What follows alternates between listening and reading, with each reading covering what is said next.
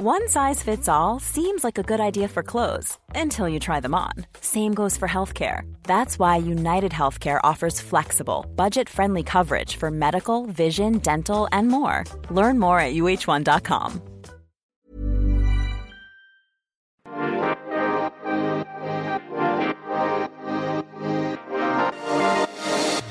Trish, I am deep in parents' evening for my son. Mm. A levels, GCSEs, mocks, all of that, and a terrible, a terrible thing happened. Obviously, you know, you get this set of instructions from your children. You know, don't speak, don't breathe, don't wear anything with colourful. Don't colourful. make any eye contact. Don't make eye contact. Don't mention personal Yes. names. I did once call my son by his pet name in front of his English teacher, which was terrible. Um, but again, it happened again this week with his English teacher when we were talking about writing.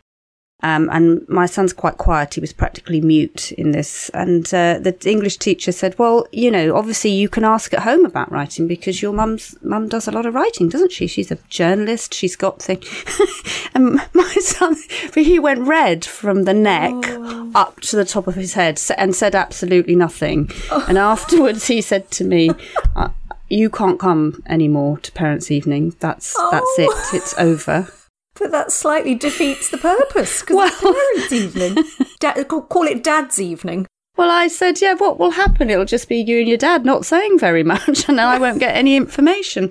And I said, well, it does get worse because obviously next week I'm going to your school to talk about careers and, and getting into careers. And he said, well, don't talk about writing. I said, no, I'm, I'm talking to the boys about fashion and beauty. Oh, I think he's going to go into the witness protection scheme. Oh, I think something like that. I mean, wait till he finds out you do a podcast. Never mind the writing.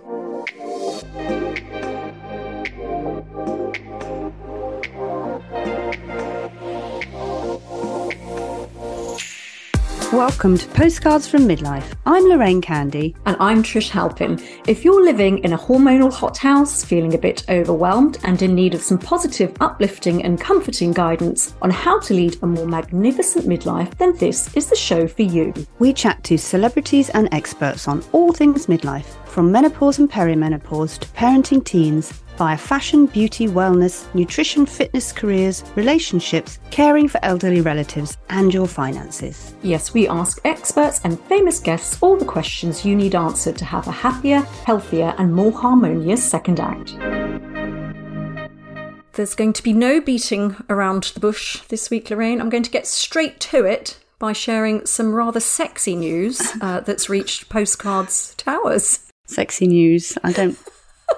I don't think I like you saying sexy. No. news. Well, you can't embarrass me. I'm a former editor of Cosmopolitan.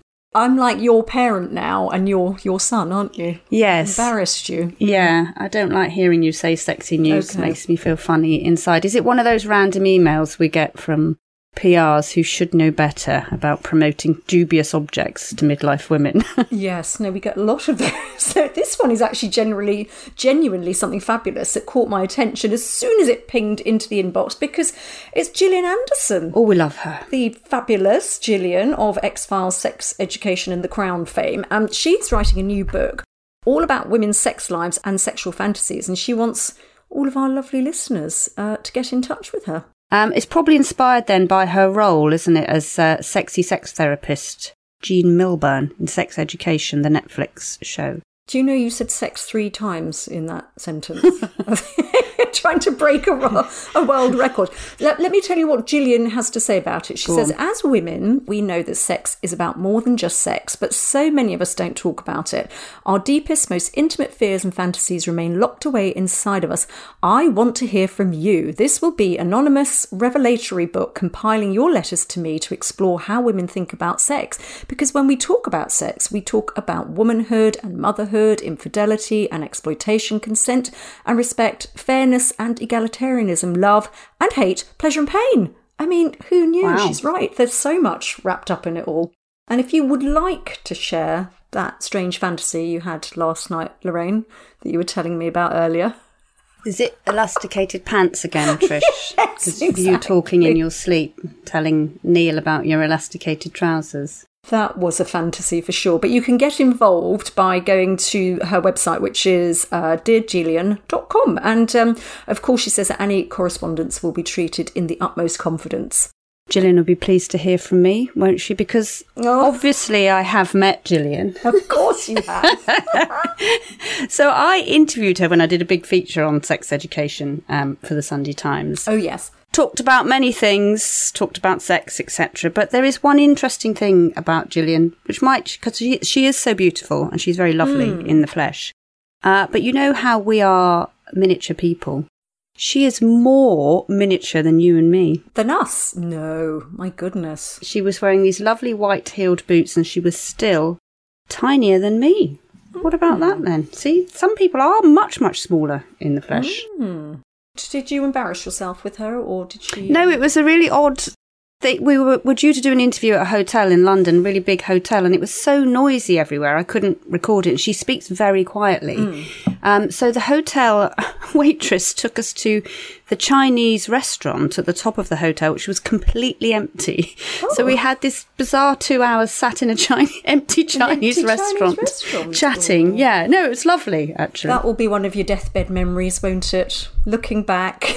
I'm surprised. Like, well, you know, my brain fog is so bad, Trish. I can barely remember anything. Anyway, But we're gonna we'll put the details up, won't we, of Gillian's project on the Facebook group. Um, but we may get censored if we say sexy sex sex too much because they don't like that on the social media platforms, do they? They don't like women. I'm going to wheel out Millie now, my Oh, God, uh, on, Millie Tant, feminist left wing alter ego. They don't like women saying Hmm. sex or sexy things. They don't mind horrible men sending you Yes, horrible pictures true. of themselves or talking about it at all and harassing you. Facebook didn't like one of our group experts, who's amazing, the sex Hmm. coach and educator Ruth Ramsey. We couldn't call her a sex expert on Facebook, so she is listed as a group relationship expert. That's not fair. It makes me very cross. It makes Millie very, very cross. I'll have a good old rant on Instagram later, I expect. Anyway, Ruth is going to be sharing her knowledge and answering all the big midlife sex and intimacy questions at our live show, isn't she? She so that is, is going to be fantastic. So she will be at Postcards from Midlife Live on the 19th and 20th of May when we will be able to talk about sex, sexuality, relationships, dating, all those things. Female body parts, Vulvas, exactly. vulvas and vaginas. They mentioned that. Can I just tell you? They mentioned that on The Archers recently. One of the characters said vulva and vagina in The Archers. What's the archers? Don't know of what you speak. This is how I resist Exactly. Let's not go old. there. Let's not go there. yes. Anyway, so if you have any questions, anything you want to ask, um, and about desire and libido and all that kind of thing, get your tickets to Postcards from Midlife Live, and we will answer those questions for you. Ruth will. Mm, she will. Have you got your tickets yet, young Trish? so you can talk about your vulva and vagina. My vulva. Vulva. Yes, that sounds like a musical instrument, doesn't it? Oh no, that's a vuvuzela. It's a different thing. Is it? Have I said that right? Oh dear. I don't know. Will I? Do you think I'll be allowed in? Will I be allowed in? Well, it depends if you bring that furry plus one or not.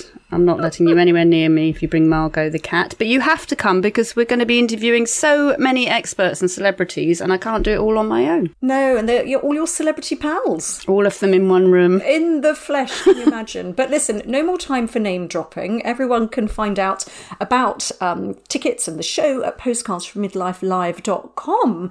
Um, and I have to, I'm glad we've got the name dropping out of the way because we have so much to get through today. Um, and we have to be on our best behaviour because we have podcasting legend. Well, it hasn't started very well, has it? I know, I know, it's all gone off the rails. But we do have a podcasting legend, Elizabeth Day, coming onto the show. Yes, I've been practicing all week, upping my audio game. Um, she has set the bar really high with her podcast, How to Fail. It's had a staggering listen, Trish. Hold the side of your chair. 35 million downloads. um, my brain can't compute a number that big. No, it's a big number, isn't it? But you, can't compute small numbers. No. either, can you? but you're very good at writing, as your son's teacher very good at writing. likes to point out. Um, so if, if Elizabeth invited us on to her podcast Yes. failing, would that be one of your failures? Numbers. Being good at maths? Um, I think actually more my failure of controlling my hobnob intake. Oh. That's where the numbers get really out of control and I get all confused. Oh, fair enough. But listen, I, I mean, we're all fans of her book, How to Fail. Um, it's probably on the shelves of many of our listeners' homes too. And she's going to be here today to talk about her new book called Failosophy for Teens, which she describes as a handbook for when things go wrong. And we know all too well, don't we, that things certainly do go wrong in the teen years. Yes, I think it's been particularly difficult for this generation of teens. Um, we're actually going to be discussing this in what is Children's Mental Health Week. So Yes. um, I think it's really important topic, particularly for women of our generation. I'm very saddened actually, but not surprised to read that child mental health care referrals are up by 39% last year. Wow. Um, it's so much pressure, isn't it? For- I, I certainly know with my older teenagers who went through the pandemic um, and who were the first generation to get social media, the pressure on them mentally as their brains are developing seems to have been absolutely huge. There's a couple of books I should mention, I think. Um, Tara Porter's book, You Don't Understand Me, which is great for teenagers to so they can voice what they're going through. And obviously Lisa Damour's book, The Emotional Life of Teens, because Lisa's coming on, isn't she, is. later this month? But they've had COVID, teachers' strikes, they've had probably more pressure than any other generation, I think. Yeah, I mean, I was having a, um, a a lovely heart heart chat with my son the other night, and it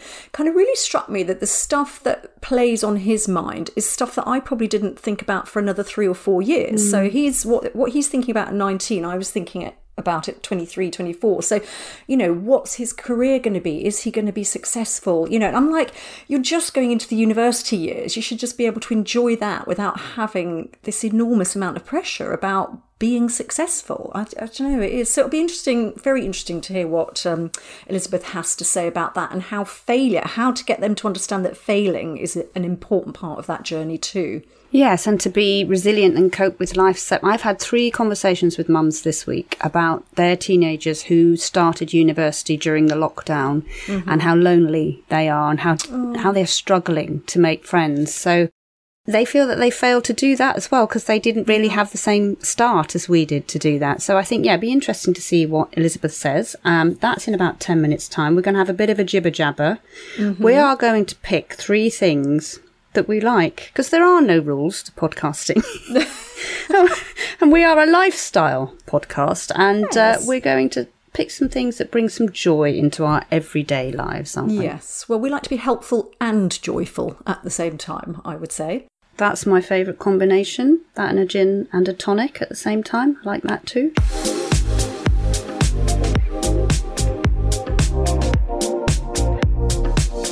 Raindrops on roses and whiskers on kittens. I don't know what's happening. These are a few of my favourite things. We're Okay. doing our favourite things, aren't we? She's burst into song. Is there something funny that happens when you go over the bridge from north, Yes. where I am, to the mad, mad south, where you are, where South London, South London. it's sort of la la land in It Wandsworth, is, and in you're kind of living in a musical, in, a, in some kind of camp musical. Well, that's how I like to see my life through my rose tinted glasses. But I just thought, you know, a little song, nice way to tee up our lovely things, Jibber Jabber. Okay. Um, we both selected three things, haven't we, that are giving us a dollop of delight this month. You go first, Lorraine. After you. I've done a strange thing, which is very out of character, which will probably make you laugh, but it has oddly, scientifically brought me delight in my life. I'm going to hold it up in front of you. Yes. It's called the Five Minute Journal. Right. Every day, I bought this on the advice of a friend, uh, intelligentchange.com, sell them on Amazon. Every day, Trish, yes. I write in it. And every evening, I write in it. You're journaling. Listen, don't say that word. It's what Don't it like is. it. That's what it I is. write three things I'm grateful for. Yes. I write three things that would make my day great. I write a daily affirmation, and then at the end of the day, I write my highlights and what I learnt. So obviously, I started this with a giant dollop of skepticism Mm. and cynicism because that is my nature. Mm, default setting. Uh, you do it for six months. It's not not you date it yourself, so it can be done start at any time. I've been doing it since the very beginning of January. Let me tell you, it is very useful. Uh, oh, is it just making it? What's it doing? Making you realise things about your life and the people in it that you maybe hasn't appreciated before.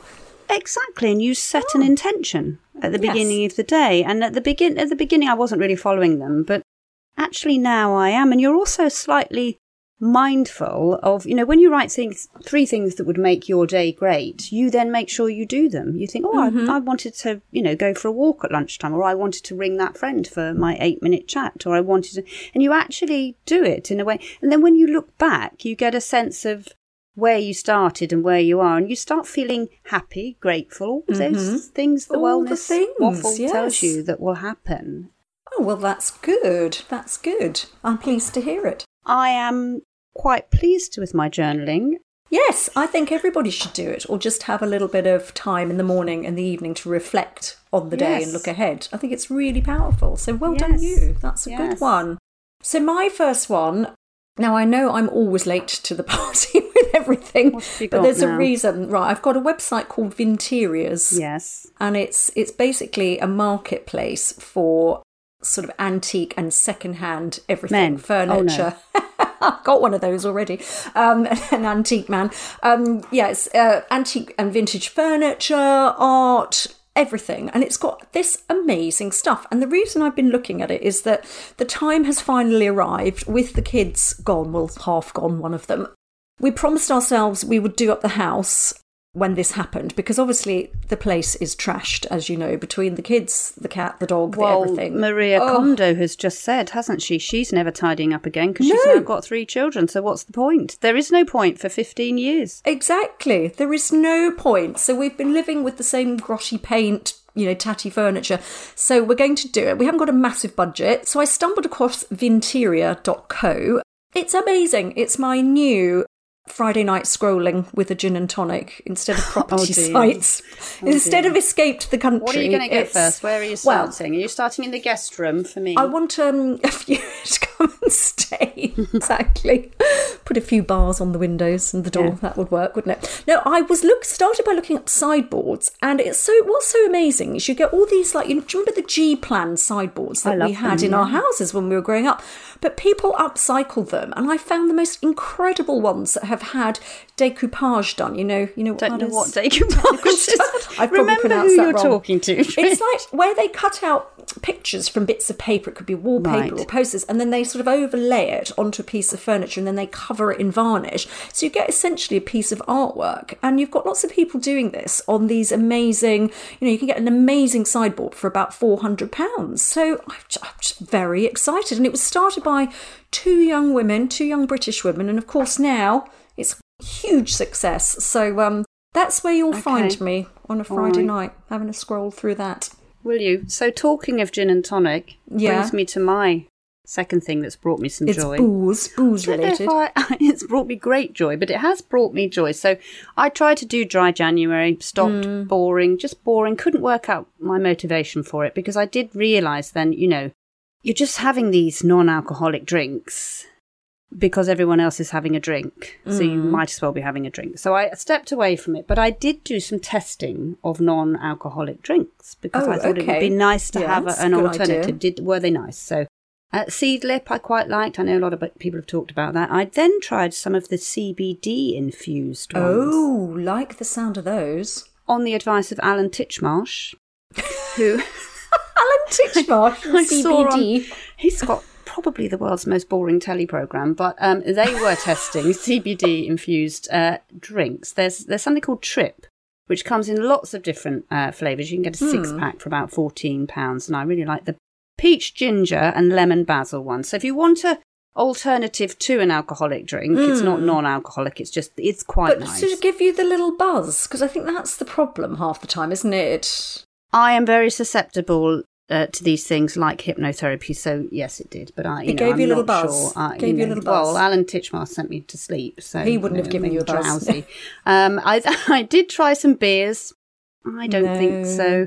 Um, and I did read about something called sentia spirits, which affect the GABA part of the brain that do make you feel a little bit drink. Hmm. Three people on the Daily Mail had tested them and they said they did work. So I didn't try them because they were quite expensive.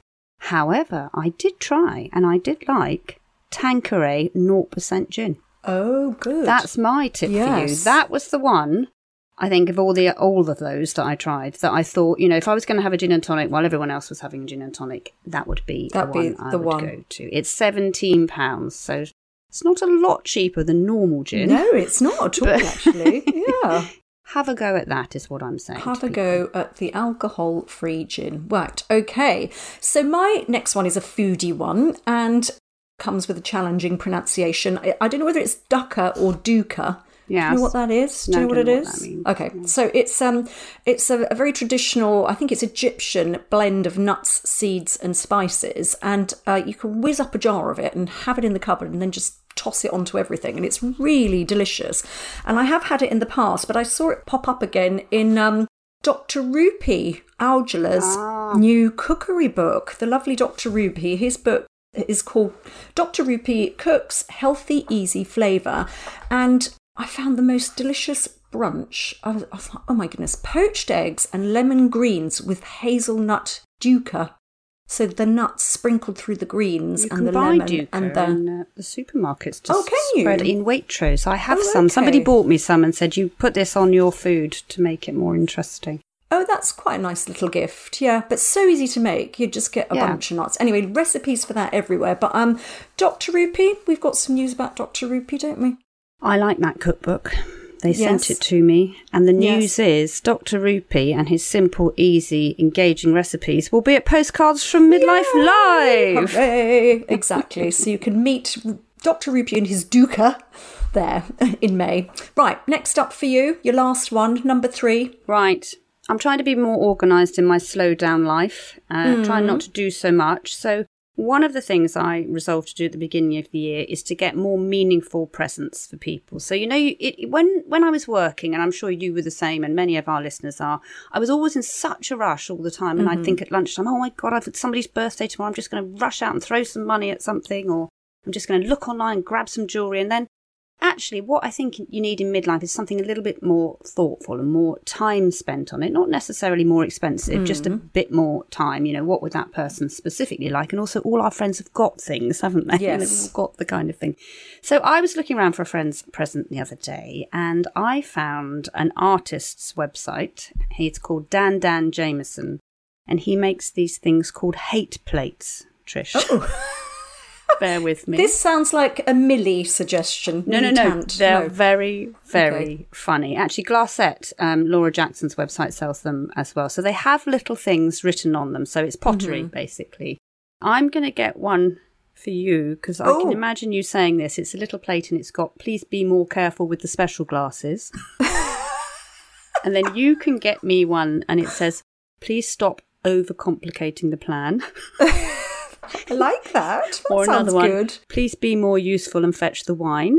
Yes, very so these, good. but you, they're bespoke, so they're made. So Oh. you have to plan it and do it and think about Yes. it and buy it in time. They're around eighty pounds, depending on sort of sizes you want. But Martha Freud, um, the potter, does those as well. She has little things written on plates, but Oh. again, you have to plan it and think of it in advance. So. My resolution was to be more thoughtful, plan ahead with my presents, and buy some more arty, kind of keepable, collectible things. Yes, and you've obviously popped that in your journal, haven't you? So that little Written thought that in my journal. has gone in your journal. Very good. I've written, don't tell Trish about journals, she might make fun of me. Yeah, because I just love the way you're so Yes. good at making everything sound new and you've just discovered it. And it's like, yeah, we've been talking about journaling for 20, 25 years, but I'm glad you've discovered it. It's very good for you. Well, it's all the stuff you said I should try that I said, oh, oh, stop it. Pass me another gin and tonic. Well, that's because you you could put on the um on the pottery that I'm always right, couldn't you? There is that as well. That could be my little message. But Yes. I, my last thing could also be a present. I would say. Um, I have finally found the perfect cream eyeshadow. You can see me waving this little silver tube stick thing around. Where's this from? Well, this is by Terry. So, you know, Ah, the fabulous makeup artist Terry de Gunzburg, who is a bit of a legend. She was the creative director at Yves Saint Laurent and she invented Touche Éclat. Do you remember Touche Éclat, the little concealer, highlighters? Oh my God. The lifesaver that used to go under our eyes. yeah. Yes. So her range, which has been available for ages, uh, is, a, is at Cult Beauty, Space NK, and John Lewis. And I discovered this cream eyeshadow called. What colour are you wearing, young lady? Um, it's called Ombre Black Star Cream Eyeshadow, and my colour is called Bronze Moon. And what I love about it is, you know, because powders and everything, you have to use a brush and blend it. And I just really can't do that. I'm rubbish. I just need something that I can slick on, you know, rub a bit Yeah. with my finger, and off you go. And this is it. This is it. I found it. But the technical term isn't just smudge it on with your finger, it's called buffing. So you buff it on, buff it on, and, and, and I love it. Lasts all day, doesn't crease. I think that is a really nice present for any of your midlife friends as well. And they've got about uh, several colours. You could pick the right one for your friend, but really nice every day. Little bit shiny, little bit glossy. Because remember Sali Hughes, Yes. who came on the show, said important to wear something glossy rather than too matte and kind of drying. Yes. So I'm very pleased with that. About That's thirty pounds. Thirty pounds. Great. There we are. That's six lovely things. Six lovely things. Six lovely things. Now we've done six lovely things, we can interview one lovely thing, can't we? Yes. Time to interview Elizabeth.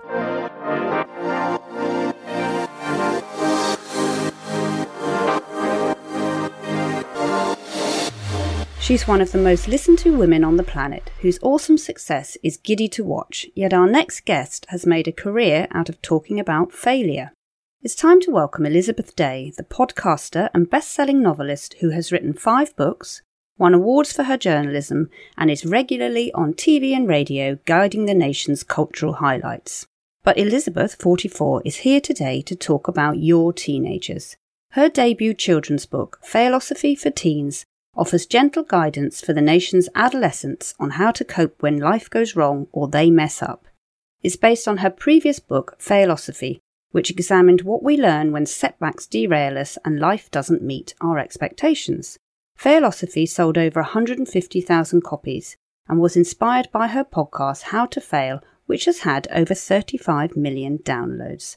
By generously sharing her personal story of divorce at 36 and experiences of IVF and miscarriages, Elizabeth has made it possible for women to navigate the worst of times with hope. Trish and I have known young Elizabeth, as we like to call her, for many years. We watched her career blossom with pride. She's one of the brightest stars of her generation and a torchbearer for millennial women grappling with difficult situations and emotions. Today, she is happily married and a social media star whose sidekick is much loved too. I'm talking about Huxley, her cat. Welcome to Postcards from Midlife, Elizabeth. Thank you so much for having me. It's such a pleasure to be here. I feel like I'm with friends already, even though we're actually recording it for public consumption. Well, it is a treat to have you on our Gen X podcast. Shall we start by you telling our listeners, who may not know your background, um, why you think Failosophy hits such a nerve, um, and particularly with women, because you've talked about the gender, the way the genders differ with philosophy.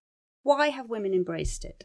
Well, so to go back a bit, I launched a podcast called How to Fail in 2018, which came about as a result of failures in my own life, self perceived failures. So my 30s have been a very intense decade, as I know that they are for many people. I'd got married, then divorced. I tried and failed to have children. I had the first of a few rounds of IVF unsuccessfully. And then I got into a relationship with a, a younger man, which ended just before my 39th birthday. So I really felt that I was ricocheting from that idea of what my life would be and my expectation for myself with combining that with the reality. And I was sort of ricocheting like a pinball between the two of them. So I started this podcast, which was interviewing people about times that they failed in their lives. And after two years of doing the podcast, I realized that there were certain themes that came up again and again and again. And that was the genesis for Failosophy. So I came up with seven principles of failure, which was shaped by those podcast interviews and by the very wise guests that I met. And you're right that it resonated as far as I know, because I think women are probably more expressive when they like things, uh, just to generalize hugely. As far as I know, it has struck a chord with women. And I think it's for a number of reasons. One is is that women are socially conditioned to believe that they must meet everyone's expectations. And therefore, when you feel that you're not meeting everyone's expectations, because you can't, because spoiler alert, that's a myth, you can't, it's totally impossible, you then internalize that failure. And as women, we are still people who who have to battle endemic inequality. Whereas if you are lucky enough to be born into this world, a white, cis, middle class man, you are born into a world that is more or less made in your image. So if you encounter an obstacle along your path, the chances are you don't internalize that failure in the same way. You see it as something that's overcomable on your eventual guaranteed route to success. If you're a woman or a marginalized person, someone living with a chronic illness um, from a from an ethnic community that isn't necessarily represented in the mainstream, that's less likely to happen. So I think a lot of women just felt relieved that someone had spoken openly about failure and given them a practical toolkit. That's my hope, anyway. And then the practical toolkit that you talk about, you have now put into your new book, which is Failosophy for Teenagers. Um, you wrote it with an educational psychologist, I believe, and um, you the chat it's chapters, isn't it, of the seven principles. Do you want to maybe just talk us through top line those seven principles about failure? So this is where I often fail to mm-hmm. remember them when I'm speaking about it in list format. So I have it right here next to me. The first failure principle is that failure just is. That sounds obvious and a statement of fact, but actually it's quite profound. Because what I'm getting at there is that failure happens to us all, whatever age we are, whatever demographic we're from. The one inevitable is that we will all fail at some point in our lives. Therefore, you cannot live your life in fear of it. And you cannot live your life trying to avoid it. I mean, obviously, we try and avoid it where we can, but at some point it will happen and life will throw you a curveball. And once you realize that, it's quite liberating. So that's the first failure principle. The second one is that you are not your worst thoughts that you are so much more than the sum of your most difficult days, and that quite often your internal critic is not telling you the truth. Our brains are geared up to, especially in the life that we now live, our brains were designed to scout the horizon for woolly behemoths and saber-toothed tigers. But now we live in a world where we don't have to scan the horizon for saber-toothed tigers, but we are constantly scrolling through social media and perceiving things as threats that might not be threats. And therefore, it's a question of interrogating your brain as to what it's actually telling you and whether that's the truth or not. And that was informed by an incredible man called Mo Gawdat. And he talks about your brain as a, a bodily organ in the same way that your heart is. You would not think you are defined by your blood, that the heart pumps around the body. And you shouldn't make the same mistake of thinking that you're defined by your thoughts thoughts are produced by your brain as almost sort of biological matter. And it's about picking the ones that are most helpful for you and most truthful to you. That feels just like the most important thing we can get our teen teens to understand, isn't it? That that voice yes. thing in the head. Yeah. So let the let the thoughts pass through. Exactly. Yeah. Yes. Exactly. And actually, just to go a bit deeper on this one, a practical way of doing this is treating your brain like a separate entity and giving your brain a name. And Mo gives his brain a name, um, and he calls his brain Becky because there was a very annoying girl at his school who was constantly pointing out all the things that could go wrong.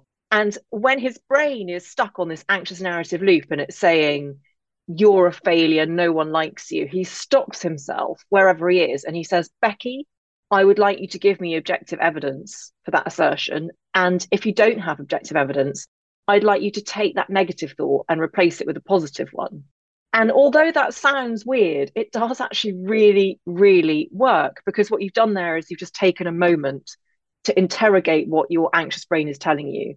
And so I'd encourage any parents listening to this or teenagers who might be listening to this to name your brain and to have a bit of fun with the name. Who really annoys you? or, or what you... name do you think represents an annoying person? Yeah and then you don't necessarily take what that annoying person says as fact you interrogate it. You you uh, you interviewed mo live where he talks about the becky brain so if any of our listeners want to drop back into one of your podcasts he goes through this in detail it's really interesting. Exactly thank you lorraine uh, number three is everyone feels like they failed at some point in their life which again especially as teenagers i feel like we live in a culture that encourages questing and achievement and that's that's good to a certain extent, but only if it's kept in balance with the rest of it. And so that's why I like to tell people that everyone feels they failed. So hopefully that's quite reassuring. And my experience, which I'm sure is your experience as well, is that my life has got so much better with age and I feel more and more myself the older I get. The fourth failure principle is that rejection is survivable. So that idea that if a friendship ends or if your boyfriend breaks up with you, you can actually survive it. And most relationships, we can treat them as lessons that have been sent to us. And just because they end doesn't make them a failure if we've learned something from them. Principle five is about being a failure scientist, essentially treating every failure that we go through as a means of data acquisition about what to do differently next time, how to approach it differently. And in that way, you learn how to succeed, actually, ironically, if you treat every failure as an opportunity to be a research scientist into that failure. The sixth failure principle is there's no such thing as a future you. I used to be someone with an extremely detailed five year plan. And then I got to that five year plan and I'd changed as a person. And actually, I didn't want the same things. But because I hadn't executed the plan, I was making myself feel like a failure according to my own metrics. So it's that idea of paying attention to your present self as you are right now. And the final failure principle is that being honest makes you stronger. It's been my experience doing the How podcast and writing these books. It's absolutely been my experience that when people are vulnerable, it actually gives you an opportunity to connect very deeply. And when you share, when you take the risk of sharing your vulnerability, it's actually a source of great solidarity because other people will have experienced something similar too. And that's the source of great connection. That's brilliant. Very helpful. To drill down a bit on the teenagers and why Failosophy works for teens, and I think it, it will, particularly actually for early teens, I think it'd be really useful. So, Trish and I have got four teens between us. Uh, we've got a 20 year old and an 11 year old. These teens have had a particularly, the older ones, tough time. Uh, loneliness amplified in the pandemic. They've been the first generation to navigate social media. They are also, I think, now the first generation living w- with women who've discovered the perimenopause. We know what we're going through. It's a fairly similar time. It's a fairly similar hormonal te- uh, time for teens, both male and female, actually. What did you learn about this particular generation of teenagers, which our listeners are, are bringing up, that could be useful for mums right now when you were researching this book? Because I'm, sh- I'm sure you delved into it, didn't you? Yeah, I mean, what a huge question I and know. a great question. And it's really the answer to that is the key to to all life. and you've got two minutes, Elizabeth. Come on. okay, great. Yeah. and six words. Yes. No hesitation, repetition, or deviation. I have three teenage stepchildren, and I completely agree with you that it has been an unbelievably difficult time. The social isolation of the pandemic at a time in their lives when you're already feeling quite self conscious about making friendships and continuing friendships and putting yourself out there has been really, really devastating for many families across the country. And it's really difficult to navigate social media. And I feel very grateful that I didn't have that burden when I was growing up. And I think there's so much advice I could give, but I give it with the full understanding that every single family is individual in its own way. And so not all of this will help. One of the pieces of advice that I think I would give from having researched Failosophy and spoken to the many teenagers in my life is that parents shouldn't be scared of boundaries and nor should they be scared of allowing their children to be bored. And even if you feel that by setting a boundary, your child is going to ignore that boundary, it's still worth setting it because there's something about the safety of having those parameters that is incredibly important when teenagers are dealing with the wild west of online culture. It's incredibly important when the door closes at the end of the school day, as far as possible, that there are safe spaces in your home. And we were lucky enough, all, all of us, to grow up in an age when the school day did end when you closed your bedroom door. And now, sadly, with phones and TikTok and Snapchat, that's no longer as feasible. But there's something very important, I believe, about the intention behind a boundary that a child ends up really respecting. And I think as well, I mean, this is a note for me and and our generation as well as teenagers remind yourself not to compare your inside. So we all know what neurotic, anxious, insecure messes we are on the inside.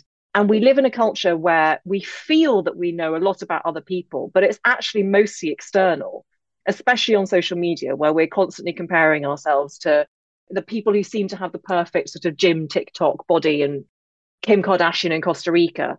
But we're comparing our insides with their outsides. And what you're seeing is not the truth. And actually, a far more sustainable focus is not to look outwards for success, validation, or permission, but to look inwards with gratitude for who you already are and what you do as an individual rather than how you are portrayed to the outside world or the pressure that you come under to portray yourself a certain way. And I think that that comes into play particularly with body image for girls, but also really for boys a lot in this day and age, yeah. Which is I promise you, this is me talking to teenagers directly. You are so beautiful not because of how you look, although I promise you, you'll look back when you're in your 40s and think, God, I really did look amazing when I was a teenager. You're so beautiful because you're the embodiment of our hope. You are hope made real. You are hope given flesh because of where you're at in your life, the amazing things that you might go on to do, and because your parents had so much hope mm-hmm. and love that they created you and that's like an incredible beautiful thing and so you're enough just as you are like just as you are you're a gift to the rest of us and i think that's what i wanted to say, to say because teenagers have a really tough time and the ones that i know are just so resilient and never get enough credit for it. mm-hmm, yeah. And I just want them to know that they're doing a really good yeah. job. Oh, it's such a shame, isn't it, that we're not biologically programmed to have these thoughts in our teen years. It would be so helpful if we were. But what about you as a teenager? Do you recognize a lot of what our teenagers are going through from your own teenage years? What were you like as a teenager? Yes, it's so interesting because in preparation for this podcast, I was really thinking about it and I cared so much what other people thought of me. And it was sort of agonizing. The level of self consciousness was so agonizing. and that was a classic thing of sort of projecting outwards and imagining what other people were making of me rather than asking myself who I really was. And that's a very difficult thing to navigate. And that's a question for a lifetime. And as a teenager, you can try on lots of different identities. I think I really struggled with that because, for a number of reasons, I am English, as you can hear, but I actually grew up in Northern Ireland, just outside Derry. But I never lost my accent. And so I never really felt that I fitted in. And uh, friendship came to me later in life. And so I didn't feel accepted or included. And that's quite a scary place to be when you're an adolescent and where you get a lot of reassurance from being part of a tribe and my way of dealing with that was to be incredibly conscientious and well behaved so that at school, at least, the teachers would accept me and my parents would be proud of me and there would be an acceptance there. And I'm really grateful for all of that because I ended up doing well in my exams. But it also created this false dichotomy where I thought if I achieved and I got A grades, I would be loved. And I took that thinking into the first steps of my adult life. And actually, I realized uh, love is an inside job. And I, I wasn't going to feel that just by working overtime, getting the promotions. I had to do it internally. So that's what I was like as a teenager. And I played the trumpet. I loved cats. and um, I was a bit of a young fogey. Like I listened to the Archers.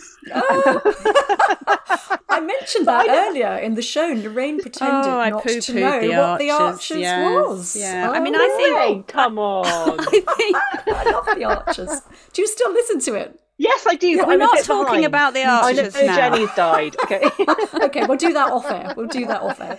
I think you made a really interesting point because I knew that about you. You had been very academic. You worked very hard, and I think for our teenagers, one of the things that they feel now is this extreme pressure academically. They put that pressure on themselves as much as we do as parents. And I guess I'm interested to learn because their brains are being sort of rebuilt neurologically right the way up until they're about 25. How do we relearn our language around putting pressure on teenagers to be a certain thing? Because even when I'm not, and you've done the most recent research, even when I'm not putting pressure on them, hoping I'm saying I don't mind what grades you get. I am still talking about grades, you know. So it feels to me like the whole thing has to be taken apart and started again when we talk to them about academic achievement or how we should never use the word pretty. All these things they feel very complicated for parents. It's hard language wise. Yes, it's very difficult. And also because you're checking your language at the same time as knowing it's important to be truthful and authentic. And so that's a very difficult balance. I think achievement is a difficult one. And I'm definitely not one of those people who takes to Twitter every exam result season and says, well, doesn't matter what you get. It's just not realistic. Yeah, I got two C's and a D, and look at me now because I think exams are important if you want them to be. If you are that kind of person, they were really important to me and I worked very hard. But I think the way that we can change the language is to say it's about doing your best rather than having to achieve the top grade. So do your best and work your hardest and let's see what happens because if you do your best and work your hardest and you you don't get the grade that you wanted it doesn't make you a failure there is some data we can acquire there as a parent and child about what we're going to do differently next time and what route we're now going to take. But the danger is if you say, oh, grades don't matter and I love you, whatever, and that's a, such a lovely thing. But it can also undermine someone who does want to work hard and and also then it can make people feel like I'm advocating going hell bent and sort of actively pursuing failure, which I'm not saying at all. I'm just saying it might sometimes be a byproduct and we can learn from it. So I think it's that it's switching the focus to doing and trying your best. And also having conversations with your teenagers about what is their passion and like what areas do they want to work harder at and know more about and taking their feelings seriously. Because that's the other thing when you ask me about my my experience being a teenager. I really remember how diminished i felt my feelings were by my family but also by society at large. And actually when i'm feeling the feeling as we know it's very real to me. And so i wanted acknowledgement of that. And that's not to say that you should live your lives according to your teenagers shifting emotions and feelings. It's just to say it's important to acknowledge it. And if a teenager is feeling sad, say, I'm so sorry you're feeling sad, and then move on to what to do next. Just that moment of acknowledgement, I think, is key. They need to be seen, they need to feel heard, don't they? Mm-hmm. Definitely. Now, moving on to uh, present times, um, you're in your early 40s. And I think you said in an interview last year, Elizabeth, that you felt like you were in the prime of your life. Now, you know what's round the corner, don't you? We talk about a lot on this show, and you Thanks have obviously you. Yeah. spoken to a lot of your lovely guests, older women. Um, perimenopause, menopause, is that something that's on your radar? How well prepared do you feel you are? How knowledgeable do you think you are about that? It is hugely on my radar, largely thanks to you two and women like you. And I feel so grateful to live in an era when we are giving women's issues, which actually are just human issues, the attention that they deserve because for so long, uh, huge things in our lives, huge medical issues that we go through have been marginalized. And I've experienced that firsthand with fertility medicine. And I feel that there are a lot of parallels with that and with how perimenopause and menopause have historically been treated or ignored.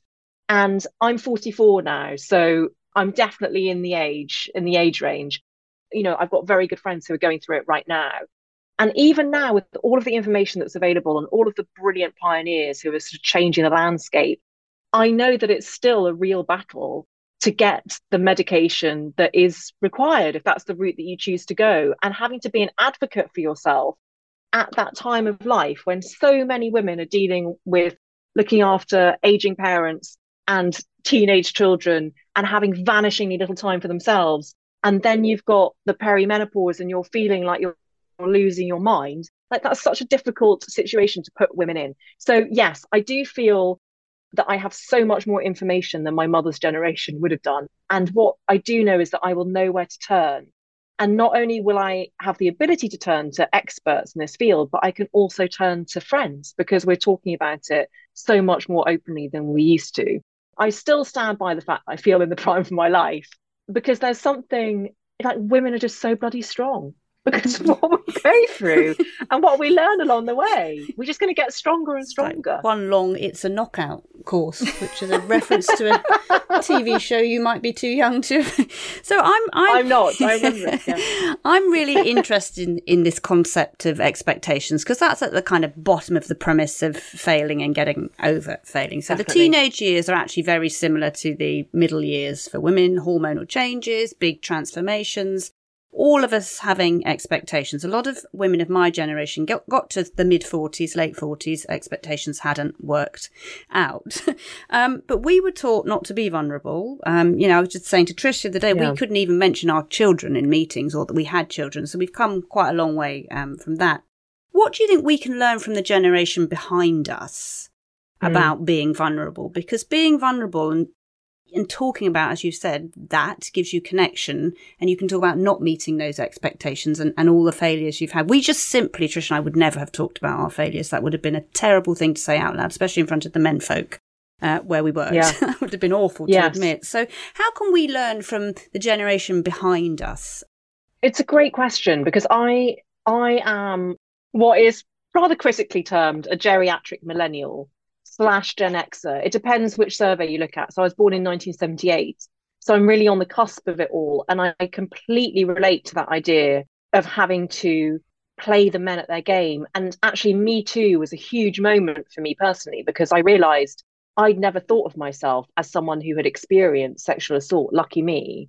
But actually, the Me Too movement in 2017 made me recategorize moments in my past that I just accepted as the ticket price of entry to an all male club in Fleet Street. And and I so I think I'm I'm still in a phase of kind of relearning and recategorizing. And of course, Me Too was started by a younger generation of women. So I think the younger generation of sisters, they've taught me to question the very parameters. They've taught me to question the rules that I accepted for a really long time in my career and my personal life, almost to attack the premise. And that ties into your point about expectation, Rain, because what is failure? Failure is when life doesn't go according to plan. Who has shaped that plan? Who has shaped that expectation? Is it you or is it 1980s rom-coms? Is it Wow. what your mother Yeah. told you life should be? Like, is it, you know, Bridget actually Jones. Bridget Jones? Very few of us genuinely know what we want for ourselves and what our expectations expectations for ourselves are. So I think the younger generation have taught me that to attack the premise and also if you're scared of vulnerability, that's okay. That's completely human and natural, but you can start small. So that example that you gave about working in a male dominated industry, you wouldn't necessarily bring your whole vulnerable self to work and sit at your desk weeping because you had PMT or because you you burnt your toast. But you might be able to find a friendly colleague or someone you connected with who you could confide in and say, actually, I've just broken up with my boyfriend and that's been really tough for me, or I'm dealing with depression at the moment. And starting off in that very small way, that's a way of opening up a little chink of light, of vulnerability that helps you feel more yourself in those settings. So I think that's the other thing is that we can start small. And the last thing I would say is that I've learned a lot about the value of boundaries from not only younger millennials, but Gen Zers who are never scared of a boundary No. and have a fundamental sense of self worth, which is kind of great for people who were raised in an era where, you know, waif like grungy supermodels were sent down the catwalk and we were told that was the ideal of womanhood. We faced an assault on our self worth Mhm. daily. And actually, it's really nice to think that there's a younger generation of women who don't feel that as much. So I've learned about self worth and boundaries too. And do you think um, the idea of sort of rest and looking after yourself and taking time to, to look after yourself, again, something our generation never allowed to do that, never allowed to think about that. We are now more so as we're, we're older. But do you think, again, that that's coming through from a younger generation about being able to put yourself first sometimes and not feel guilty about it? And how do you rest and restore yourself, Elizabeth? I think it definitely is. And actually, the pandemic's been really interesting in that respect as well, because I feel like I fought tooth and nail for my right to work from home. And when I did go freelance and I was able to work from home, it felt like such a major achievement. And then the pandemic, obviously, everyone experienced working from home. And now there's such a culture of not returning to the office because a lot of people have realized that actually it's better for their mental well-being to be able to fit in a, a gym workout if they can in the middle of the day and I feel a bit bitter because I'm like, no, that was my secret. I got from home. I do think rest and restoration is incredibly important, but I also think it's it's fetishized in a way that makes busy working women who might or might not have children feel really guilty for not doing it in the right way. And I put right in quotation marks. For me, it's not about a 30 minute morning meditation and journaling and lighting a scented candle and going for a hot girl walk and drinking my matcha latte before I even go to work. I that's not feasible for me. So for me it's about building it in in ways that work with my pre-existing day. And it could just be literally closing my eyes for 20 seconds and going inside and just having a breath and just because we're so visually stimulated all the time just closing my eyes 20 seconds is incredibly helpful. And then i'm a huge believer in me for the the power of exercise. I spend so much time in my head. It's very important for me to be in my own body. So i do strive to do at least one yoga class a week and i say class because i'm also someone who likes a lot of solitude but actually it's quite good for me to be with other people but not necessarily talking to them. There's something mm. very well. If you work from home, shared space, yeah. yeah, yes, yeah. exactly. So I try and build in some exercise to my day, and then reality TV, genuinely, is how I relax. Yeah, I love to watch a bit of reality TV wherever and whenever I can.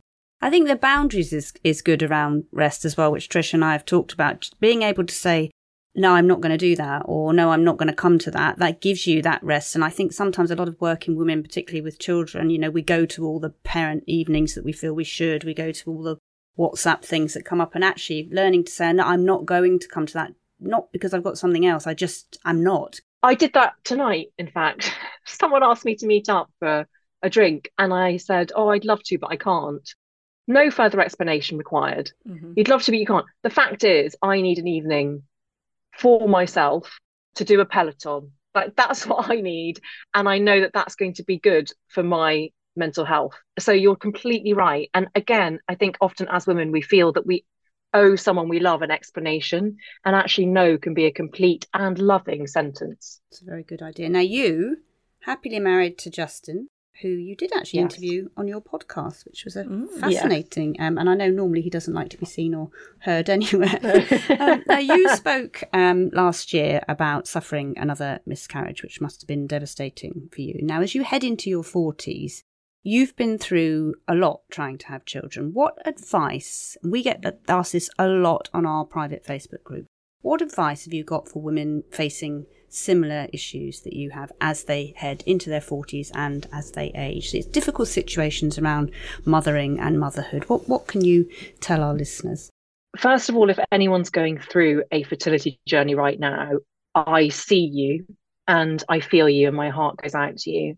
It is, I think, the hardest experience of my life, and it feels a very, very long path to travel. And the whole area of fertility medicine sometimes it feels like it's designed to make you feel as though you're failing. And i want to say to you that you're not failing that your body is doing its absolute best. And i encourage you to be grateful to your body and to know that if it's not working you're being let down by drugs by science by medicine but it's not your failure that's incredibly important thing to say first of all the second thing that I would say is that the battle to become a parent, I believe, makes you into an extraordinary parent. I believe that you are forging your parenting skills right now because of what you're going through and because of how hard you're having to fight for your child.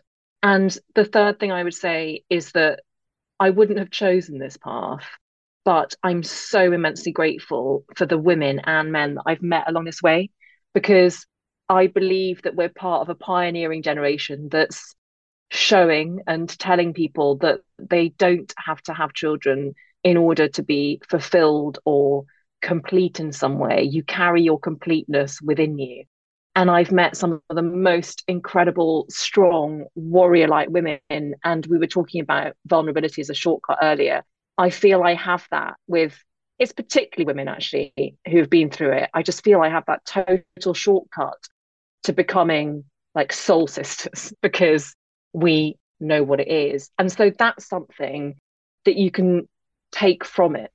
It's not something that any of us would choose, and yet we can take something positive from it. And so I think I would say all of those things. Mm-hmm. And also, it is a form of grief if you're if it's not turning out the way that you would desire it to turn out and that's been my experience for me that's grief and it took me a really long time to be able to admit that to myself because in so many instances you're grieving an absence but you're also grieving a dream and a hope and a belief and it's very difficult sometimes to retain hope when it keeps being bashed around. And it's okay to allow yourself to grieve and that's messy and it's not linear and it will come up. Probably throughout your life it might come up. And that's okay. It's part of being human and i don't expect you to be neat. I don't expect you to put on a brave face. You can show up however you want to show up with me and i hope that that's a safe space. Those are all the things i would oh, like to oh. say. That's made me feel quite emotional elizabeth because i, I had a seven year fertility journey. So i uh, so even though i had twins that seven years of my life that it's still so strong and powerful in here and all the feelings the questions what's wrong with me? Why can't i be a parent? All of that it's still it still really resonates and really it's quite painful. But I think we need to talk about a little bit of furry joy because you You have Huxley. We have the podcat Margot. Margot. Um, I have to say, cats have Great got me name. through a lot of emotional uh, times yeah. in life. Tell us about Huxley then. He's uh, he's very cute. it's almost like I've lived my entire life waiting for this question. Thank you so much for asking me about Huxley. Um, Huxley would normally be making an appearance around now, mm. but we've just moved out to get some building work done, and he's getting used to his new digs, and he's not quite settled yet. Huxley is just a shining light of my life. He's a oh. ginger, he's a ginger Tom. And we got him in November 2019 because we found him on a website called Pets for Homes. And his previous lovely owner had to find a new family for him because her landlord didn't allow pets. And he's just a total joy.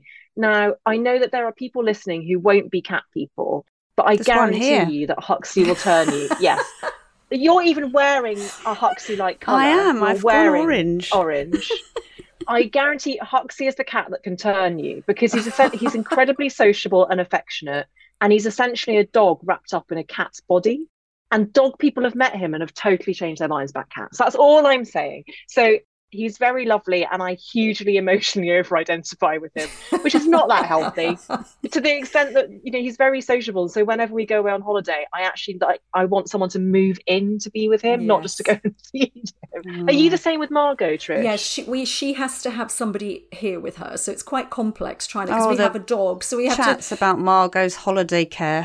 The dog has to go to the dog minder, and we still have to get a house sitter because, yeah, for Margot, she doesn't like yeah. being on her own. She's quite a high maintenance cat, but um, yeah, no, so she brings a lot of joy. She normally appears at the end of our recording, doesn't yeah. she? She might make a little appearance. She does, yeah. She she comes to see me, doesn't she? Usually, that's her. Well, I think she can sense you. There's a do, subliminal. Do you know what she did? One of the first times I spent quite a long time at Trish's house because we had a lot to do. I brought a, quite an expensive handbag, Elizabeth, a nice designer yeah, handbag. Yeah, yes, yeah. I had been there ten minutes, and Margot had got into it. Into the handbag. Literally yes. into the handbag. Mm. we don't know what the psychology of that was. Mm. anyway. You know, it's a bit like some sometimes with young children, they gravitate towards the person who doesn't who thinks they don't really like children. Yes, like, yeah, it's it. a bit like that with cats. Exactly. Definitely that. So uh, we can't I mean we haven't had time to discuss your love of cheese, which is a whole different podcast we can do another day. That's a whole exactly. Um, but you have other things happening. You've got Failosophy for Teens, which is out now, but you've got another book coming out. Um, and also, I do think we should mention Best Friend Therapy, your other podcast oh, as well. So tell us what yeah. next for Elizabeth Day. So you're right. I have a book coming out at the end of March, uh, which is called Friendaholic Confessions of a Friendship Addict. And it's essentially an attempt to give friendship a language and a vocabulary and an ode to friendship, a look at the history of friendship. And as part of it, I interview various different people around the world about what friendship means to them, but also five of my own dear friends about how they experience friendship. And one of those friends I have to thank you for, Lorraine, because one of those friends is Charmaine Lovegrove, oh. who used to be the ah. literary editor at Elle. And I met her at a dinner hosted by Elle, and we fell in platonic love at first sight across the table. So thank you so much for that. So I owe you a lot. Well, also she's a game changer, isn't she? As a publisher, Charmaine, she's she includes so many diverse voices in what she's done. She's really changed the landscape, I think, for new writers. Yeah, an incredible powerhouse. So that's Friendaholic, and then Best Friend Therapy.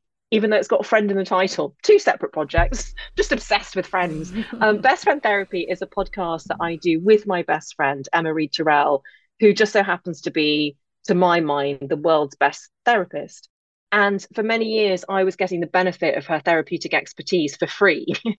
and I just felt like she was such an invaluable resource that I wanted to. I, I wanted to give people the experience of her. And so many people can't afford therapy. There are really long NHS waiting lists. And Best Friend Therapy is a weekly podcast where we discuss things that are on our minds, but we also discuss kind of mental health issues and broader topics like grief, boundaries, people pleasing. And we chat about it as best friends, but she brings all of her extraordinary expertise to bear on that. And we really love doing it. They're the kind of conversations we'd have anyway, but it's really nice being able to share them with a growing community. Thank you very much for coming on our podcast. It's been lovely chatting to you. I think it's been really useful um, for our female listeners, don't you, Trish? Thank you so much for having me. I feel like it's been a long time coming in the sense that, like, I've wanted to come on for ages. It feels like sort of flirting across a crowded bar. So I'm so happy. Thank you so much for having me.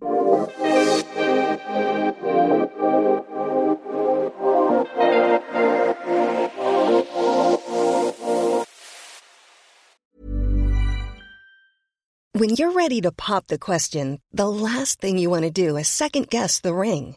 At Bluenile.com, you can design a one of a kind ring with the ease and convenience of shopping online. Choose your diamond and setting. When you find the one, you'll get it delivered right to your door. Go to Bluenile.com and use promo code LISTEN to get $50 off your purchase of $500 or more. That's code LISTEN at Bluenile.com for $50 off your purchase. Bluenile.com code LISTEN. Planning for your next trip? Elevate your travel style with Quince. Quince has all the jet setting essentials you'll want for your next getaway, like European linen, premium luggage options, buttery soft Italian leather bags, and so much more. And it's all priced at 50 to 80% less than similar brands. Plus, Quince only works with factories that use safe and ethical manufacturing practices. Pack your bags with high-quality essentials you'll be wearing for vacations to come with Quince. Go to quince.com slash trip for free shipping and 365-day returns.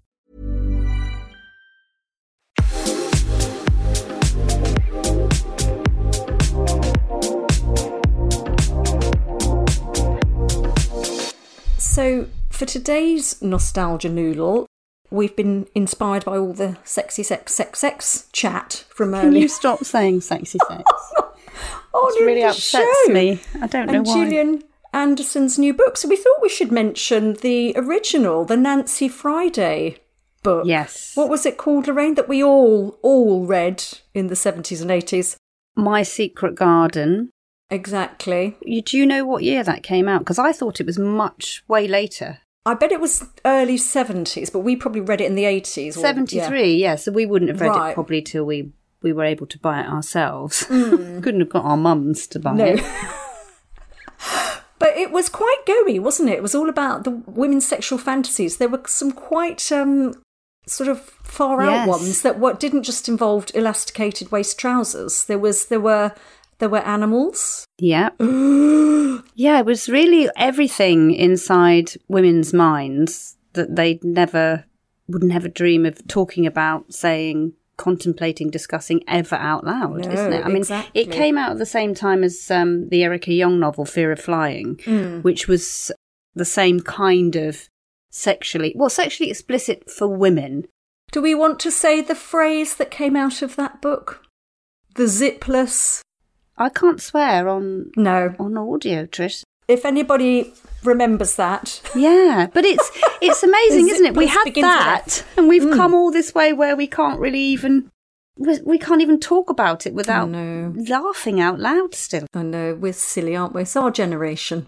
well, that's it, Trish. We've come to the end of another sexy, sexy episode. Postcards from midlife. Uh, please download us, etc., etc., from your podcast subscriber. We're coming out on a Monday now, and tell all your friends about us. Where can they find us, Trish?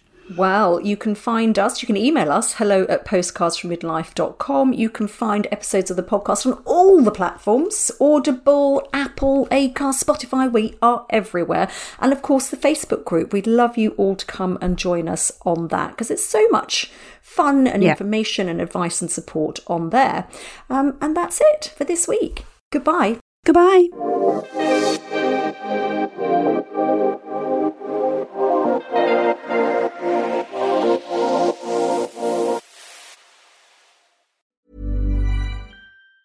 Even on a budget, quality is non-negotiable. That's why Quince is the place to score high-end essentials at 50 to 80% less than similar brands. Get your hands on buttery soft cashmere sweaters from just 60 bucks, Italian leather jackets, and so much more. And the best part about Quince, they exclusively partner with factories committed to safe, ethical, and responsible manufacturing. Elevate your style without the elevated price tag with Quince. Go to quince.com slash upgrade for free shipping and 365-day returns.